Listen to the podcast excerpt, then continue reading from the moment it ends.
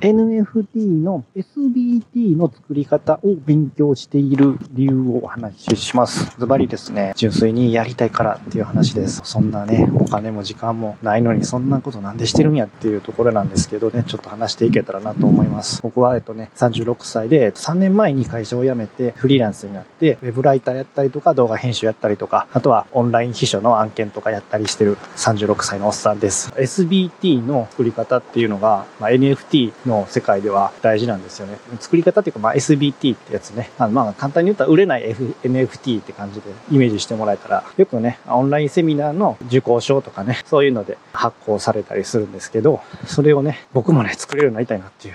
いろいろ理由があるんですけど、やりたいからって言ったらもうまあ、ほんまそうなんですけど、まあ、もう一個はね、やっぱり今流行りやし、で、一応ちゃんとね、あの、仕事にもなることもあって、で、僕自身そんな、パソコン触るのそんな苦じゃないんでね、これが一番ほんまにね、ありがたいことにね、はい、頑張っていこうかなと思いまして、でね、あの知り合いのね、もう Web3 でめちゃ活躍中のケイスケさんっていう人に会って、その人にね、無料の教材化されてるんですよ。すごいですよ。で、SBT の作り方っていうのをね、今、コツコツ頑張ってる最中です。いや、まあ、プログラミングとかもね、触っていかなあかんし、すごい自分の知らない世界なんですけど、今ね、ちょっと全突破して頑張ってる途中です。はい。まあ、で、ちらっと言ったんですけど、やっぱりまだ僕自身子供もおるし、妻も、まあ、と、働いてたりで、共働きでね、妻の方がやっぱり小学校の先生働いてて、僕自身もあんま時間ないんですよね。家事もするし、ご飯担当は僕なんで、で、だから時間もあんまないしで、で、お金もな、ま言うたらそんな裕福なね、もともと家庭じゃないしで、きついんですよね。もう今月ね、今日6月1日なんですけど、5月末か。ね、もうあの行政の人にいろいろ電話したりとか、あのして、いろいろね、どうしたらいいですかねとか、税金の相談とか、あの、しとったくらいなんですよ。はい。だから、まあ恥ずかしい話って恥ずかしい話なんですけど、でもなんかね、もうね、最近開き直ってる感じなんですよね。概要欄にリンク貼っとくんですけど、昔借金ブロガーでね、有名な、今本で NFT の LLAC っていうプロジェクトをされてる周平さんという方のね、放送なんですけど、有料放送やからもしかしたら聞きにくいかもしれないんですけど、ぜひ聞いてもらいたいんですけど、っていうのを、まあ、何話してるかって言ったら、簡単に言うともう、能力とかだけで、それだけじゃもう人を、になんか発注とかあんまり考えてないみたいなどっちかっていうとやっぱ人柄とか、なんかそういうので見てるとか、人柄っていうかまあ応援したいなと思えるかどうかっていうところになってくるんやっていう話をしてて。だから能力じゃないみたいな話をしてるところがね、結構あって、もうすごいこの話をもっと僕2年前、3年前、そのフリーランスになるときに、まあ、自分にもう一回聞かせてあげたいなと思ったんですよね。その周平さんって人は、まあ僕もね、オンラインサロンに入らせてもらってたんで、よくそういう、そんな感じの 話もよくしとったかなとは思うんですけど、あんまり今になって、まあこんなありさまなんでね、僕自身が。もしかしたらあんま響いてなかったんかなと思うんですけど、最近すごいそれを思うようになってきて、っていうのも、まあ稼ぎ、あんまり稼げてないんですよね。収益報告とか、あの、毎月させてもらってるんですけど、まだね、5月も20万いかんかったしで、結構きついんですよね。で、行政に電話したりとかして、で、市役所とかね、いろんなところに、市役所だったかな。まあ、どいろんなところに電話したりとかしてね、うん、ごめんなさいとかどうしたらいいですかねとか言ってる中で、なんかふと思ったのが、なんていうか、借金して生活、まあしてね、お金払うのと、自分でお稼いでお金払うのとね、家賃、家賃とか払うじゃないですか。これ何が違うんやろって思って思ったんですよね。これ意味わかりますかね例えばまあね、借金っていうかまあ貯金崩したりって言うんですけど、で、で時にはね、あの実家の、あの、うちのね、母に頭下げたりとかして、まあお金ね、ちょっと何とかしてくれんかとか言ったりしてる中で、まあお金で、それで家賃とか払うこともあったりで、まあすごい情けない状況でもあるんですけど、結局なんか自分で稼いでお金でじゃあ払うときと、それと何がちゃうかなってね、ふと思っちゃって。いや別にだからって無限に借りたらええのかそういう話じゃなくて。だから、なんていうんですかね。要はなんかそこだけ、そこだけ切り取ったらあんま変わらんですよ。働いて、ね、うまくいってるかどうかと、いや借金してやってるかどうかってあんま変わらんってなんか思っちゃったんですよ。だから、ほんまになんか自分がのめり込んでやりたいって思えることで、なんかうまいことね、やっぱお金稼いでいってずっと続けていかんと、なんか人生として微妙なんちゃうかなってふと思ったんですよね。まあ、外で収録してるんでね、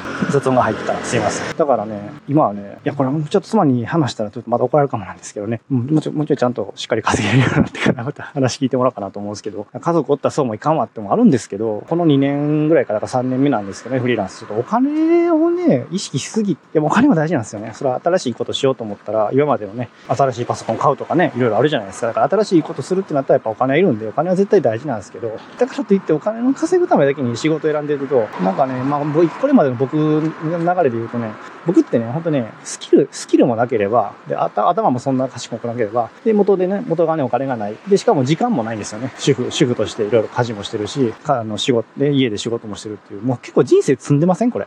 はっきり言ってね。はっきり言って結構人生積ん積んでるって言ったら言い過ぎなんか、人生ハードモードみたいな感じとかある、ない、ないですかね。そんなやのに、で、まあ人によったらですけど、まあうまくいく人もおると思うんですけど、とはいえなんですけど、で、このだから2年間ぐらいか、いろいろ試していってたんですけど、まあうまくいかんかったんですよね。お金を中心に動いていったんですけど、なんかね、結局、まあ、うまくなんか続いてる案件っていうか、自分の中で続けてるな、これからもまあ、無心でやっていくやろうなっていうなんか動画編集とか、音声のあの文字起こしした記事作成とかね、ウェブライターの案件とかはなんか無心でやれるから、まあ、またやることあるやろうなと思うんですけど、まあ、それ以外のね、うまくいかんかった案件もいっぱいあって、なんでそれうまくいかんかったんかっていうと、やっぱ仕事、お金目線でいっちゃってたんかなとね。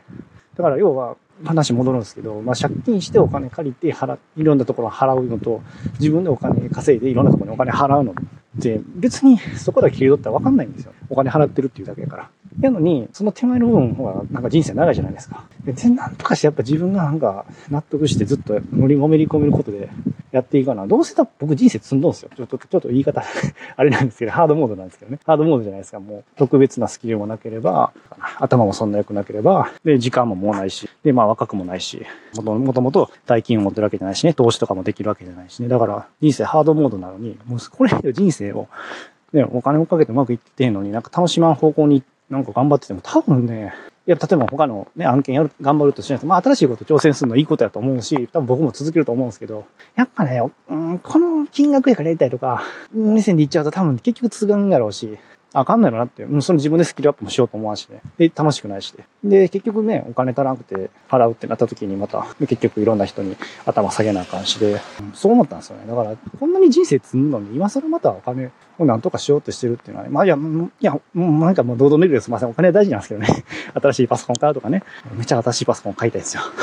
AI イラスト書くときにね、いいパソコン欲しいんでね。ちょっとめっちゃパソコン欲しいんですけどね。いやだからね、これちょっとまたいろんな人、ちょっと意見と思うんで、これ賛否いろいろあると思うんでね。うん、聞きたいです。本当に。ということで、NFT の SBT というの勉強を始めた理由ってことして、まあほんまにやりたいからですよね。プログラミング、自分あんまやったことないけど、大学でちらっとなんかその C 言語とかかな。もう、習ったぐらいだったんですけど、それっきりなんでね。でも、そんなに抵抗感ないっていうか、うん、だからやってみたいなっていうのもあるし、純粋にね、ケイスケさんっていうね、すごいプログラミング上手い人とかね、見てると、NFT にね、その世界にハマってる人見てると楽しそうだしなと思うしね、そういう人たちと一緒に生きていきたいなと思うんで、自分がやっぱりのめり込んでいける方向にね、行きたいなと。で、だからいきなり稼げるかどうかわかんないけど、やってみたいなと思ってるんで、頑張ってるって話でした。まあほんとね、